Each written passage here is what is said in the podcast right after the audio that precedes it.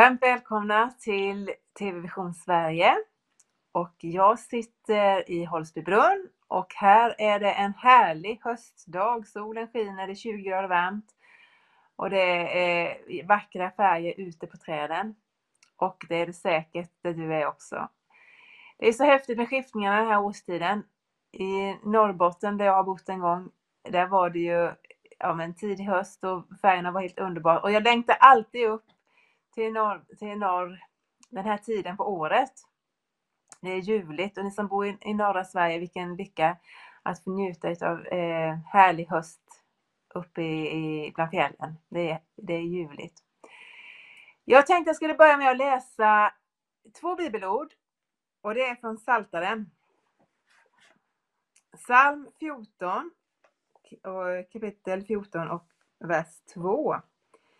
Herren blickar ner från himlen på människors barn för att se om det finns någon förståndig, någon som söker Gud. Jag hoppas att du är en sån person som är förståndig och som söker Gud. Sen så i psalm 25, där står det att han umgås förtroligt. Herren umgås förtroligt. Psalm 25, vers 14. Herren umgås förtroligt med de som fruktar honom. Sitt förbund gör han känt för dem. I en annan översättning så att han delar hemligheter med de som fruktar honom. Sitt förbund gör han känt för dem. Det är ju häftiga ord att han kan dela hemligheter med oss. Han kan dela hemligheter med dig där du sitter, var du än sitter, var du än bor. Eh, jag har ju som sagt varit eller bott uppe i, i norra Sverige och någon gång så var jag ute på en fjälltur och det är ju ljuvligt. Men första gången när jag skulle följa med en man på en, på en fjälltur så tänkte jag ju att man kommer upp på fjällen liksom snabbt och lätt och så ser man fjället liksom ja, men, tidigt och får njuta av utsikten och allt det ljuvliga. Men det tog ju tid innan man kom upp och det eh, är rätt så besvärligt. Då när vi gick så började vi liksom bland sådana här små eh, fjällbjörkar, sådana här små björkar och det var liksom sky och det var, det var verkligen inte så smidig väg. Det var omständigt, eller jag tyckte det var jättejobbigt att gå där. Och, och kanske lite, ja, myggor och allt möjligt. Tyckte inte alls det var roligt. Jag tänkte, vi skulle ju på fjället var jag, tänkte jag. Men för att komma till fjällen så behöver man ju gå den här långa vandringen liksom i skogen eller bland träden för att sen komma uppåt, uppåt, uppåt, uppåt, sen komma till utsikten. Det var rätt så besvärligt, så det blev inte många gånger jag gjorde det där, för jag tyckte det där var så jobbigt. Jag tyckte inte om att gå så. Och så kan det ju vara att, att det är någonting som är utmanande, någonting som är svårt och så lägger man av och så, så blir det ingenting gjort utav det utan man, man lägger av för tidigt eller man mm, tycker det är besvärligt. Och i Bibeln så finns det jättemånga bibelställen där Jesus gick upp på ett berg för att be. Eller personer som var uppe på ett berg och som mötte Gud starkt. När Gud uppenbarade sig starkt. Bland annat Mose.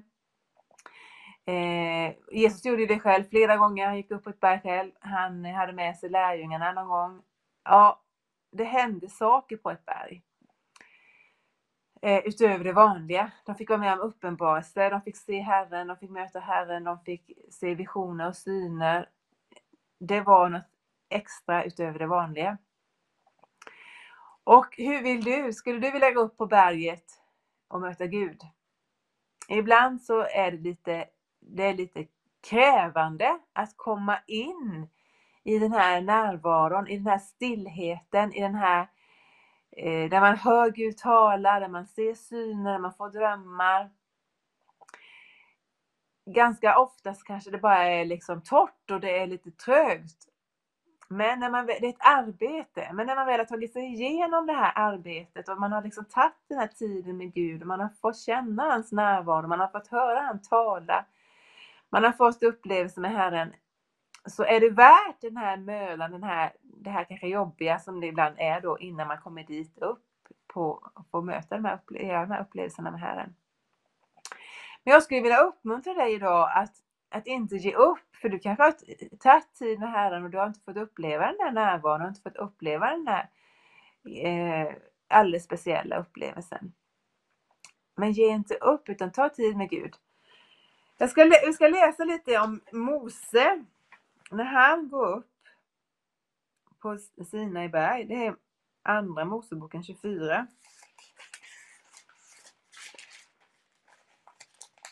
Ifrån vers 12 till 18. Då står det så här, när Mose går upp på Sinai berg.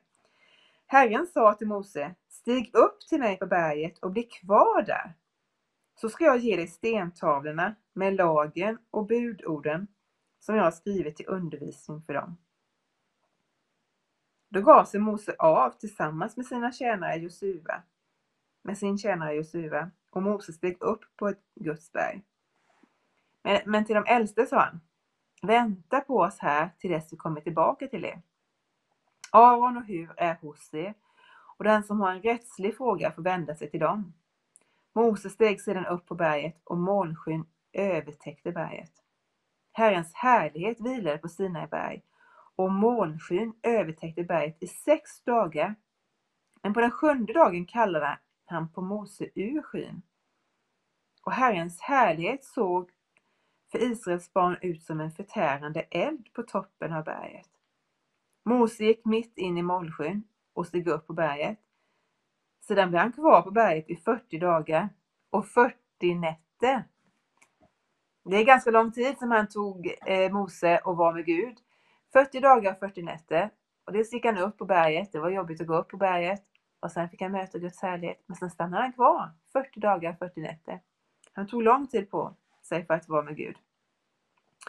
Och så fick han vara med och se att han fick, fick ta emot budorden, stentavlorna, som vi än idag har och som vi än idag kan läsa och få inspiration ifrån och få hjälp.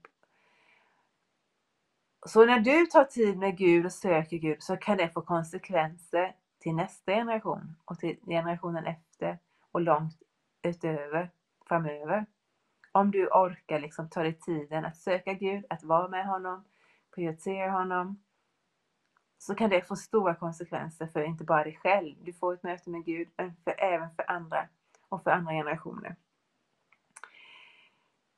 Han får se Guds härlighet. Om vi går vidare till Andra Moseboken 33. Och vers 12 där till, till eh, 23.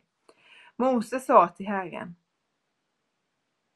Se, du säger till mig, för detta folk dit upp. Men du har inte låtit mig veta vem du vill sända med mig, fastän du har sagt, jag känner dig vid namn och du har också funnit nåd för mina ögon. Om jag alltså nu har funnit nåd för dina ögon, så låt mig få veta dina vägar och lära känna dig, så att jag må finna nåd för dina ögon. Och tänk på att detta folk är ditt folk. Herren sa, jag ska själv gå med dig och låta dig få ro. Han svarade, om du inte själv vill gå med ska du inte alls låta oss dra upp härifrån. Ty hur ska man kunna veta att jag och ditt folk har funnit nåd för dina ögon, om inte därigenom att du går med oss, så att vi, jag och ditt folk utmärks framför alla andra folk på jorden. Herren svarade Mose, det du har begärt skall jag också göra, ty du har funnit nåd för mina ögon och jag känner dig vid namn.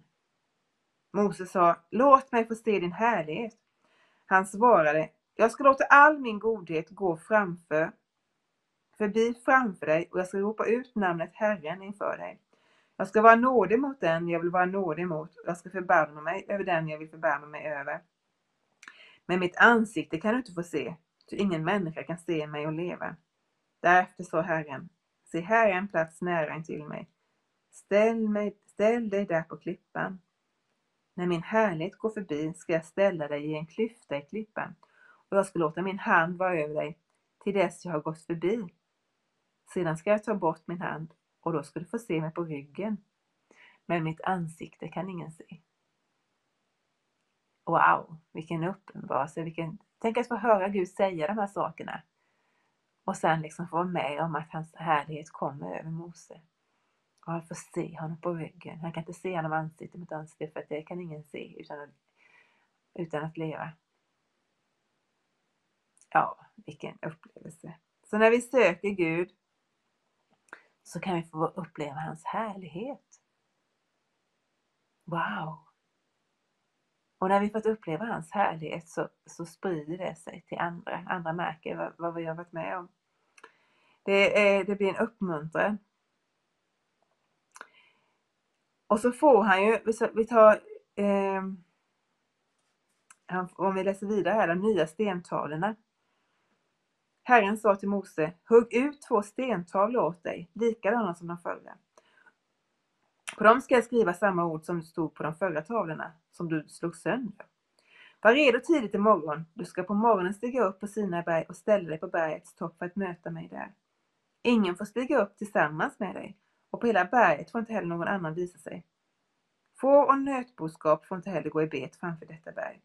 Mose högg ut ur sten, två stentavlor, likadana som den förra, och tidigt följande morgon gick han upp på Sinai berg, så som Herren hade befallt honom, och han tog med sig de båda stentavlorna. Då steg Herren ner i målskyn och ställde sig där nära intill honom och ropade ut Herrens namn. Och Herren gick förbi honom där han stod och ropade Herren, Herren, en Gud, barmhärtig och nådig, sent i vrede och stor i nåd och sanning, som bevarar nåd mot tusenden och förlåter överträdelse, synd och skuld, men som inte låter någon bli ostraffad utan låter straffet för fädernas missgärning drabba barnen och barnbarnen, ja tredje och fjärde släktled. Då böjde sig Mose hastigt ner mot jorden och tillbad. Han sa, Herre, om jag har funnit nåd för dina ögon, så må Herren gå mitt ibland oss, fastän är ett hårdnackat folk, och förlåt oss vår synd och skuld och gör oss till din arvedel.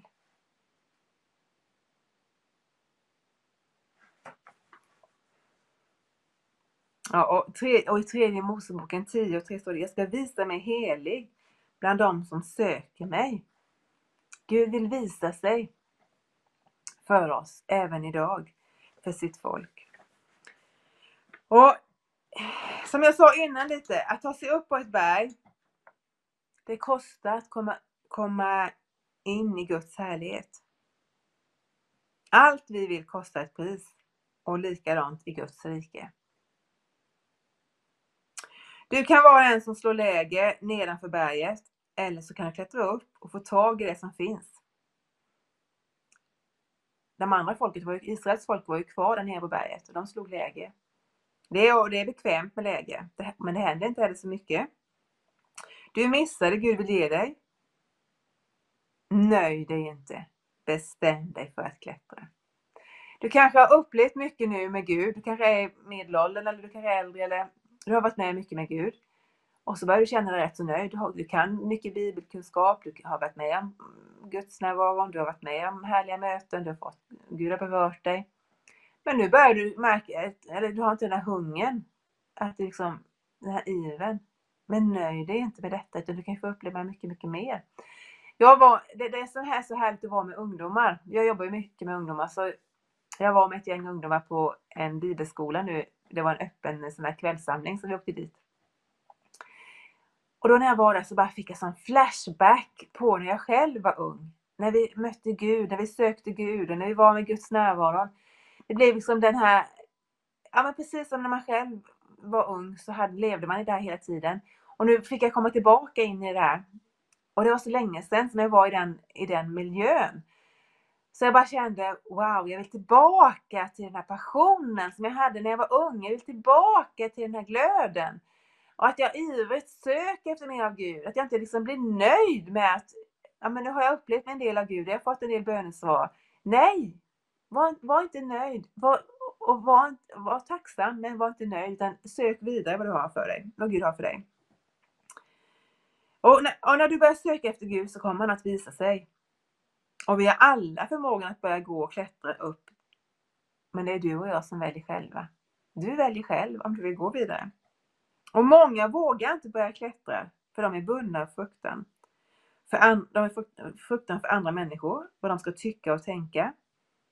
Många vågar inte ens resa sig upp för att gå framför förbön. För de är rädda vad ska tycka, andra ska tycka och tänka om en.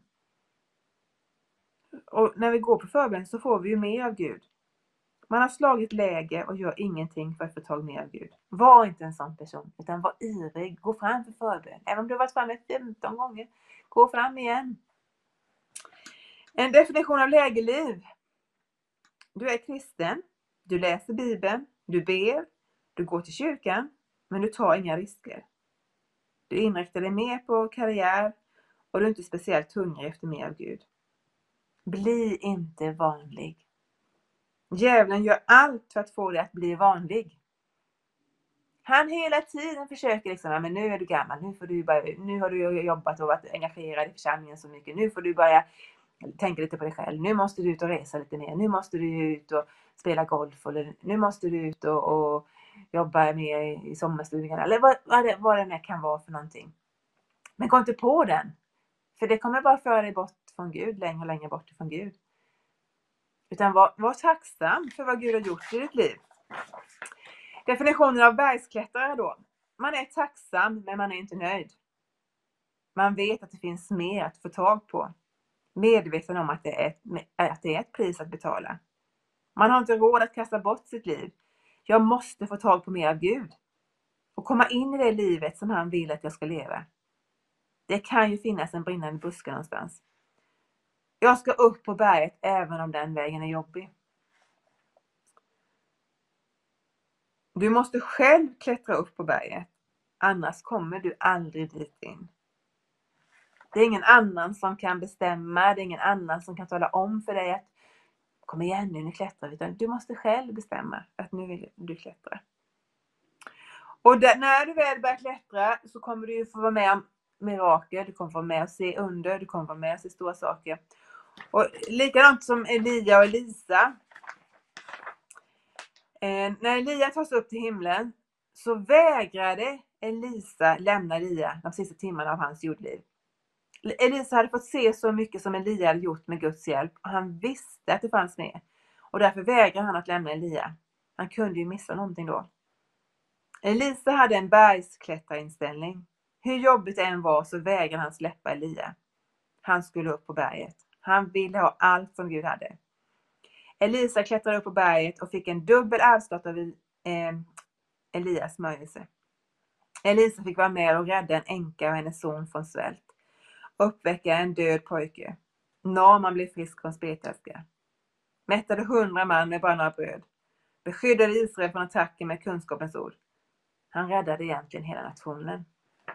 Och en sån person kan ju du också få vara som är med och räddar hela nationen. Jag ska berätta om något, eh, eh något vittnesbörd som jag var med om förra veckan. Jag har ju några ungdomar, jag jobbar ju som sagt med ungdomar och då var det en kille som hörde av sig och sa att Sofia, vi måste ut och evangelisera. Vi måste gå ut och berätta om Jesus för, för människor. Och kan vi inte åka till McDonalds så kan vi börja där. Ja visst, det kan vi göra, så jag. Och sen skulle vi försöka hitta ett datum när vi kunde, kunde liksom. Men så, så var han på den här filmen Jesusrevolutionen. Och under tiden han satt på bion så skriver han till mig. Sofia, kan du inte komma in till stan så går vi ut efter det. Efter filmen är slut. Ja visst. Jag kom in, jag kunde, det passade så jag åkte in. Och så tog jag med, det var han och en tjej, och så åkte vi först till en kille, eller en man som vi känner. Som är från Rumänien, som är väldigt fattig. Han bor bara i en enkel husvagn och han är väldigt sjuk. Så vi åkte till honom och så bad vi för honom. Och sen åkte vi då in till McDonalds. Och när vi kommer till McDonalds så är det fullt med afrikanska barn som sitter och äter. Och då så var det en kompis som berättade, som satt där och åt också, att ja, men det är Watutu. Det är den här sånggruppen från Uganda, föräldralösa barn, som är ute på turné i Sverige och de är här för att äta. Jaha, vad kul! Så då sa jag, nu då går vi fram och pratar med dem. Så frågade vi ledaren där och, så, och då, då så bara berättade att vi är här för att evangelisera och berätta om Jesus. Vi är också kristna och sådär. Kan ni inte sjunga en sång och dansa för oss här på McDonalds? Jo, det kan vi göra. Så de åt upp och sen så började de, började de sjunga en sång och berättar om sitt vittnesbörd. Och så dansade de inne på McDonalds. Och det blev ju en sån glädjestund när vi tillsammans där kunde de prisade ju Jesus liksom med sin sång och sin dans och det blev ju sån atmosfär i hela rummet. Och jag sa det till dem att hade vi inte varit där så hade de ju inte dansat för de, hade inte, de, var, på, de var lediga så de skulle bara åka och äta, sen skulle de vidare till Göteborg. Så hade vi inte varit där för att vi ville berätta om Jesus så hade de ju inte dansat där. Så att det var ju liksom bara sån timing och det var ju sån helig ande bara liksom ledde oss att komma just den stunden. Det var ju liksom bara precis rätt tid liksom. Så vi blev ju så uppmuntrade, vi som, ja, jag och de här ungdomarna och de blev uppmuntrade också för att de fick vara med och dela sin eh, hyllning till Jesus där. Och de som var runt omkring blev också uppmuntrade för att se alla dessa härliga barn. Och det är det som är så roligt, att få gå i sådana liksom att man är lyhörd för den heliga Ande, hur han leder en och hur han liksom kan öppna dörrarna. Och det här var ju första gången de här två ungdomarna var ute och evangeliserade. Och så fick de vara med om sådana upplevelser som bara wow! Som bara som glädjekick liksom. Och det är det som är så spännande, när man får vara med om sådana här vardagshändelser där Gud liksom använder en och, och leder en. Men det får ju konsekvenser för de som vi möter, de som vi berättar för, de som vi är med och ja, betjänar på olika sätt. Och det kan du ju också få med om i din vardag. Och tänk inte att ja, men jag är för gammal, nu har jag gjort mitt. Nej, tänk bara att jag ska upp. Jag ska upp på berget. Jag ska ha mer av Gud. Jag vill ha mer. Bli inte sån att ja, men nu har jag hört allting. Alltså att man liksom blir lite mätt och tycker att men nu slappnar jag av lite. Nu lämnar jag över till nästa generation. Nej! De yngre behöver ju de äldre och ha, behöver ha stabiliteten och som behöver ha erfarenheterna som vi äldre har fått med vandringen med Jesus. Vi behöver vara med och peppa de yngre för att kunna också, att de också kan få, få uppleva det och få vägledning. Så tänk inte att ja, men nu har jag gjort mitt, nu, nu, nu får någon annan ta vid. Nej! Ända tills Jesus kallar dig hem till himlen så har vi ett uppdrag, så har vi något att göra, så har vi något att vi kan dela med oss av. Och, och, och är du svag till din kropp så sök Gud där du är hemma, för då, det kan du göra om du ligger i sängen. Du behöver inte stå eller gå för det, utan du kan ligga i sängen och bara be till Gud att han kommer med sin härlighet. Och så kan du få uppleva din, hans härlighet. Och alla som kommer träffa dig kommer känna och märkas av det. Det kommer få bli. Ja, det kommer påverka. Det kommer påverka mer än vad du kan förstå. Så eh, även om det är trögt kanske, även om det är segt, du är ensam och du bor kanske långt ute i skogen. Så är Gud alltid nära. Gud är alltid nära. Så du är aldrig ensam, för Gud är nära dig. Och till sist här nu så vill jag be för dig. Jag vill be att du ska uppmuntra dig, att Gud ska liksom komma med sin härlighet över dig idag och framöver, eh, veckan som ligger här.